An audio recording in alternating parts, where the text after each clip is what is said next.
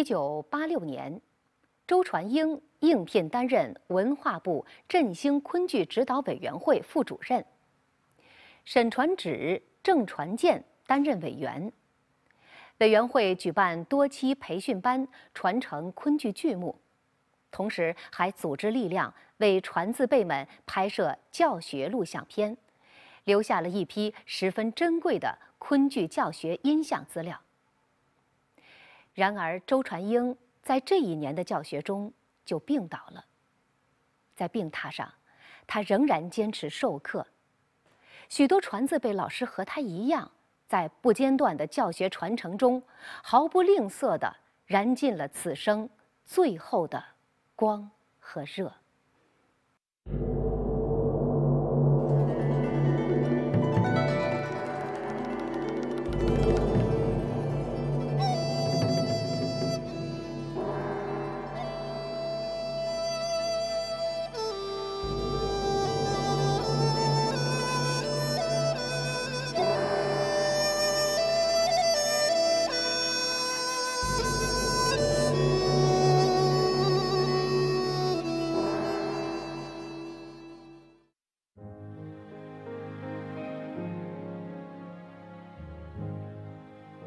记得当时在那个一九八四年的时候，周传英老师、王传松老师，因为我们浙江省艺术呃研究所啊，当时提出来就是周传英老师、王传松老师年纪很大了，把他们的艺术要传下来。正好那个时候刚开始有录像机，有录像机，然后就给他们录了一批资料，录了一批资料呢，就是说。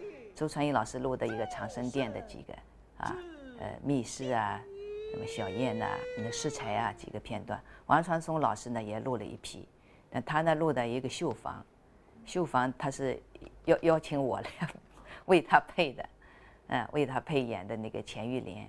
当时在全国，一共才六个昆曲院团，就是号称加起来不足八百个人，所以我们有一句话叫。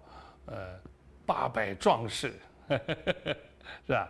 那么，当然，这个八百个壮士里头，真正你从事演唱昆曲的，也就两百多号人，两三百人吧。就是这个昆曲这个剧种，全国就剩下这个两三百人。如果这个两三百人都不存在了，昆曲就彻底没了。那么可想而知。就是这样一个宝贵的、古老的一个剧种，就在两三百人的身上，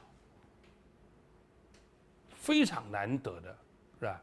那么再缩小一点，就是这个两三百人是靠这个二十多位传字辈老师加以传授，哎，加以传承。当时其实周老师和王老师身体是不太好。周老师在八六年的时候，就是其实一直身体很不好，住院在医院里一直在教，所以真的是很感人的。在苏州的时候，他他教戏教庭会啊，都都是在一会儿就送医院了，他吐血，嗯，真的，所以现我们真的很珍惜，我们这一代人很珍惜老师们这样为我们付出的那些。那那是收获也是不小的。在传字辈的传承工作中，他们不仅投入全部精力培养昆剧的专业传人，在面对业余曲社时，他们也始终无私地给予关怀。从昆剧传习所时期开始，曲家曲友们的帮助和扶持就一路。陪伴着他们，因为昆曲而结缘，因为共同度过的艰难困厄，他们更懂得互相依靠的可贵。传子辈老师们的身影，曾经多次出现在大江南北的曲社中，他们与曲友们欢聚一堂，亦师亦友，留下了许多令人感怀的佳话。五七年夏天，利用他们在上海戏校的假期，假期，哎，呃，抽了一个多月，不到两个月吧，哎，请的是朱传明，哎，张传芳、沈传芷、华传浩，请这四个人，再搭上在北京的沈盘生，哎，共同指导了一个，就是这个华翠深业余曲家叫华翠深缩编的《牡丹亭》，于平伯呢亲自校定了这个本子，哎，一场演完三个半钟头，三个半钟头一场演完这《牡丹亭》，哎。是是是由这个呃素苑训女素苑一直演到这个这个这个团圆，就是就是贾元呢，原来叫贾元，现在叫叫他那个本儿叫叫这个硬靠团圆。我我我觉得那段时间是给我印象很深的，整个那个暑假过得非常非常的呃有意思啊，让我也大开眼界啊。呃，从那个时候好像慢慢的喜欢了昆曲，特别是看到这几位那个传字辈老师，那他们的嗯他们的表演实在是真是吸引人。我我我其实并没有看过他们的戏哦，我想想，我我大概就看过华传浩老师的戏，那几位老师的戏我好像没有看过他们上妆，但是我特别爱听他们在底下说戏，说戏那嗯就是真是就把你带入到那个整个的戏中，带入那个角色中。就是五八年演的这场的这个这这节目单就是这个全本《牡丹亭》的这个，你看这这写着嘛。这导演呢？导演这写的审判商，哎，这个朱传明、张传芳、华传浩、沈传芷是吧？这这这个这是这是当年哎北京出演出演这个出演了以后，又过了将近两年，到了一九五九年，五九年九月份，预备这个十年大庆演出的剧目，哎，这个。通了天了，哎，突然决定文化部下演那儿，突然决定北京昆曲研社缩编全本《牡丹亭》作为正式的国庆十周年献礼剧目公演。五九年的我就到上海了，进戏校了。那么春香就变为那个许淑春的姐姐，许宜春，她来，她接班了。演出的盛况，结果我没很遗憾没参加。那听说是不错的。那很有很有影响的，哎，因为北京昆曲研习社在北京是很有影响，哎，他那个时候因为刚开始成立的时候，北昆还没有，北方昆剧院还没成立嘛，那昆曲只有昆曲研习社，而且那个昆曲研习社来看昆曲的，也都是有学问的人，都是都是比较高高级知识分子嘛，哎，那么。而且还就惊动了这个这个这个总理周恩来总理。那是这个什么呀？研习社，反正当时北京昆曲研习社作为最风光的时候，是吧？那个国庆招待会，特发俩请帖，请北京昆曲研习社的参加。所以于平伯和张永和俩人参加的这个这个国庆十年的招待会，哎，这是这是当年的这个情况。这里有传字辈的劳动。在上海，许多传子辈老师都曾热情地为曲友教唱排戏。曲社彩串时，他们经常从演配角到负责场面，总是无私地提供帮助。倪传月与王传渠二位老师。是上海昆曲研习社的常驻社员，在曲社同期时，他们总是包揽下五场的活儿，同时还兼任各种配角儿搭头。在曲社的代代传承中，传字辈老师也给予了很多帮助和指点。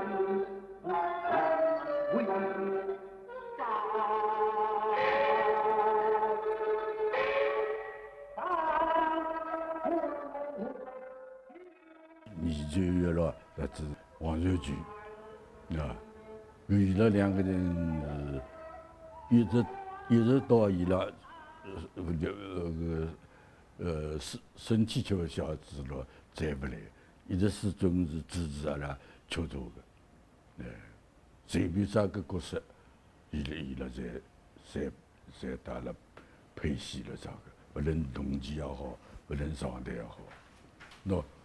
一枚钱么到不离运道好，那个厂，呃，唱爹娘，郑传健得里配个家老家人，王传健得里配那个王日满个娘，为呃阿拉搿个辰光是大约十十个八十岁个老球员到伊拉做贼，葛么第一次。那个天官赐福。其实对王传君老师呢，伊个肚皮里向呢还是有眼物事的。但是伊因为一直南京啦，一直南京搞退休过刚刚回到上海来了，所以对于上海的影响力不是介大。王传君老师的特点啥么呢？特别肯教人，特别肯特别肯教人哎。伊伊有好多东西呢，蛮有见解个啊。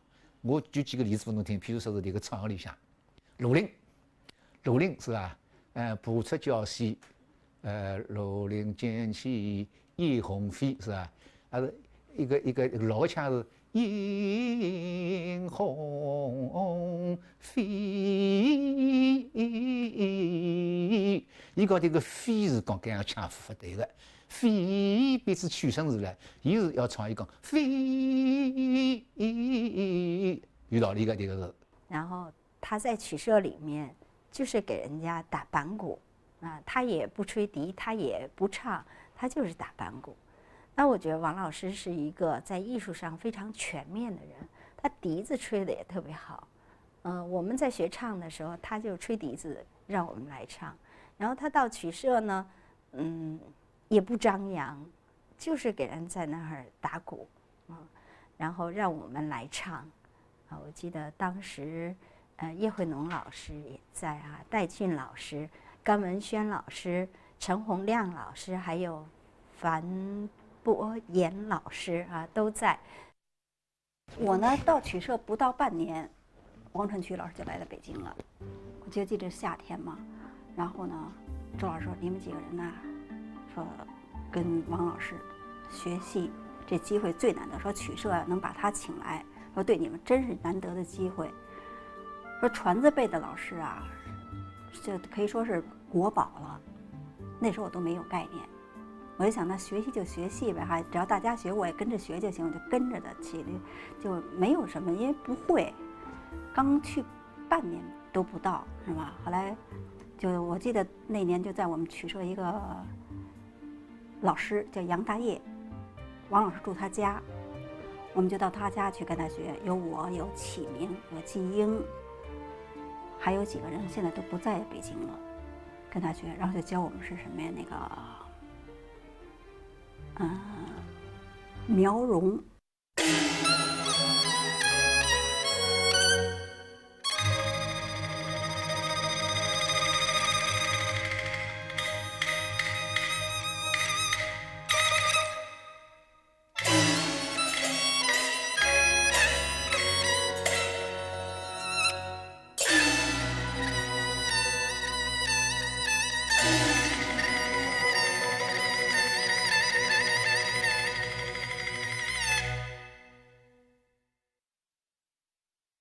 王传渠所攻的行当是正旦，他曾在南京的江苏省戏校执教多年，培养了许多昆剧后辈。退休后，他经常参加昆曲社的活动，执笛、打鼓、传戏、育人。一九八三年，王传渠曾受邀赴北京，为昆曲研习社的青年社员传授。《琵琶记》苗荣一句。二零零三年春夏之交，王传曲老师走完了自己的一生，默默告别人世。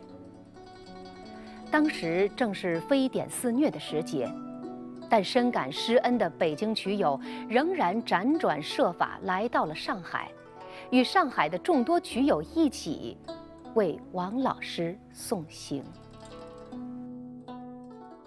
然后呢，师母就说的：“呃，你是北京来的，嗯，麻烦你一件事情。说的，我们这有一个讲究，嗯，这个碗呢是我们家准备的，这是普普通通的碗，就是万寿无疆寿字碗。但是呢，说的就是我们全家还有王老师，就是祝你们这些曲社曲友身体健康，就给你们带来吉祥。”福气，是这个寓意。我好，我师母谢谢你。说你带给朱富老师，带给欧阳老师，还有有几个老师，还有带给谁？我就反正我一共带来了七只，我就回来以后都给他们了，我自己留了一只。从此以后就用这个碗吃饭，就我用着。每次我都拿到这碗，我就能想起王老师。我就觉得老师就没离开我们，一直跟我们在一起。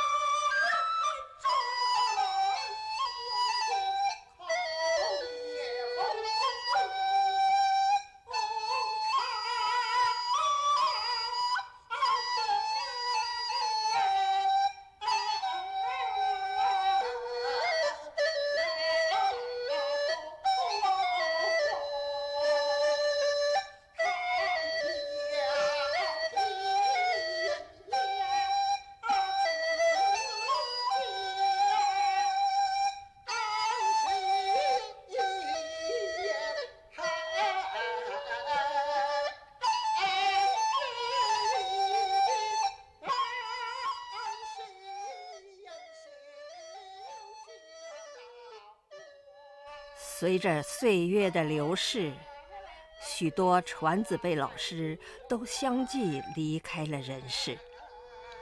他们的命运与昆曲紧紧地联系在一起，经历了多次大起大落。昆曲兴盛，他们就能得享太平；昆曲败落，他们也随之黯淡。但无论顺境还是逆境，他们始终乐观坚强，保持着坚定的信念。幸而，在他们的晚年，昆剧传承工作开始受到更多的重视。戏以人传，他们毕生都在实践着这句话。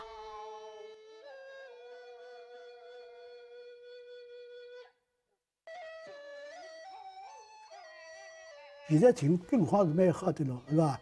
呃，从业人员介多，还有共产党呃领导长辈各个各个东西啊。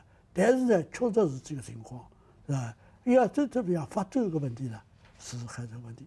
现在基本问题一个问题，就是说这个现在新青年新出来的青年了，我们感觉到这个基础了，就是还不够巩固。就是或者是什么叫基础呢？就手通就没获得特色。我念这个过去话呢，就以手通手就为基础，但比较当得比较扎实。你多呢，就是说，我也听到有多两个青年反映，青年有反映，说老师啊，我原来我哪有我过去我都现在在了演出了，说的获得说不多，说才是演出机会也少，啊，心里向有点苦闷啊。那么还有些观众呢，也讲起。哎呀，演出是要演出了，就戏是经常看的，但是看来看去就是搿点戏，还是特色了。那我说是啊，啊，但是呢，就是还有许多节目啊，值得拿出来演的。我觉着，传是本来是身上个物事，无论是三个里头，嗯，一个是生活。我觉着搿辰光搿点男演员为啥这个戏活龙活演嗨，演啥像啥，你都有生活呀，你都三个一进了群众当中呀，那是搿辰光个演员，不是干干在上呀，啊对，所以下头个生活里头，茶馆点啥个啥个都是侪看得见，听得见，所以都要学啥个么子三个，蛮蛮搿个个，那么你都。还有譬如像搿种呃干关个三角，葛末里头辣辣演出皇宫里，就是演出，或者是呃大人家去演出，里头还是也看得见个呀。所以我觉着里头生活丰富，也拨里头奠定一个基础，所以是演啥像啥。我呢当初就是说，呃，好辰光出来刚刚毕业。有四百五十出戏，首通节目，四百五十出左右，四百五到四百六，这是完全是我们老师接受的啊，首通节目。后来呢，又向京剧学了一些武戏，啊，大概百分之十左右吧。就再搞自家演，重点情况我们在上海，演出节目达到七八六六六百几十次。嗯。哎啊，但是现在他们这个。听说继承下来的，就交房之后了，那个就是继承下来的了，是有三百出戏，这个节目。我说这个数字已经可以了，啊，已经百分之达到我们个百分之七十了。那么还有部分呢，啊，福建人也可以，因为呢，糟粕，因为全球叫全系里边呢，总归到了一些不健康么子啊，或者符合时代的，都叫它糟粕，应该剔除。如果这三百出戏能够全部啊，每一个节都都有呢，我觉得还蛮可以的。但是这个情况呢，就是不一定，可能有点多，有点少，有点根本就是没有多少技人。二零零一年五月十八日，昆曲被联合国教科文组织列为首批人类口头和非物质遗产代表作。昆曲再一次受到国人的瞩目。这一天，距离1921年昆剧传奇所成立已经走过整整八十年时光了。努力传递昆剧火种的传字辈老师们，大多走完了他们的人生历程。倪传月。王传奇和吕传红是当时在世的最后三位传字辈，他们没有停下传道授艺的步伐。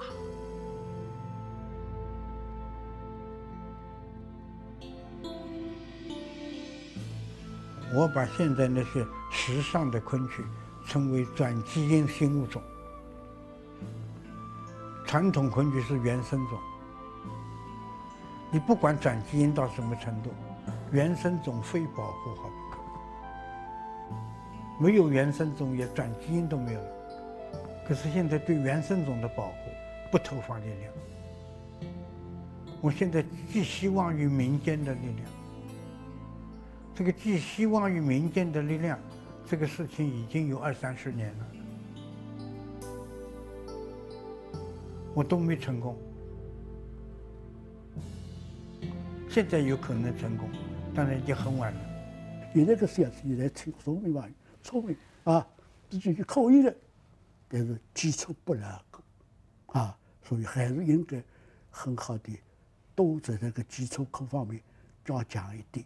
那么这样子呢，就我们代代相授啊，这个意义啊就可以实现。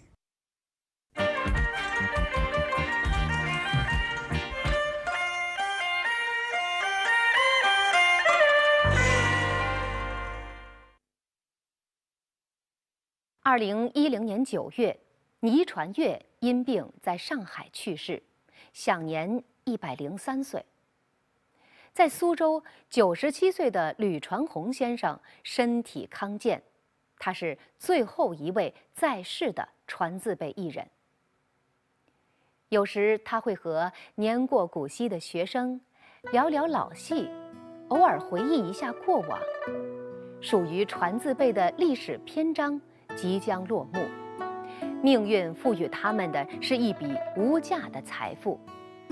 但同时，也伴随着无尽的坎坷。传字辈的历史使命已经完成，昆曲未来的命运已经交托给了又一代传人们。